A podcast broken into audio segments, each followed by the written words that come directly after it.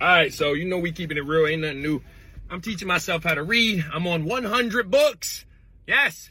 And I also have OCD. One, two, three, four. One, two, three, four. One, two, three, four. Ah, crap. Let me see. Hold on. I have OCD. This is just kind of like a ritual thing I always got to do. All right, let's go. And if you have OCD, don't give up. One, two, three, four. One, two, three, four. One, two, three, four. One, two, three, four. Yes! Hold up. I think I dropped something under the seat. Now I have to say, Holes is definitely one of my favorite reads.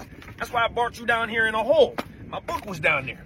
All right, so now that I got your attention, let me explain to you why this is my favorite read and not my favorite book right now. I've been teaching myself to read, and some of these books have been super challenging, but not Holes. Holes is an amazing book. It's an easy read. It just fits my mental. I don't even know how to explain it. Simple things, I'm following the story. It's such a great book, but not my favorite book. I could read this book as many times as I would like. Why? Because it's an easy read and it's a great read. It has a good story. It's pretty cool. I enjoy this book and we're going to finish it off. We are in chapter 17. Let's go.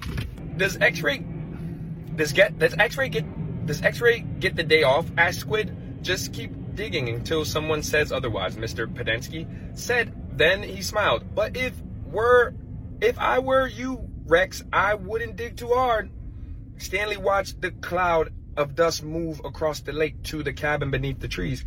The boy in Group E were just the boys in Group E were just going to have to wait. It didn't take long for the pickup to return with to return. Mr. Pendanski stepped out of the cab. A tall woman with red hair stepped out of the passenger side. She looked even taller than she was since Stanley was down in the hole.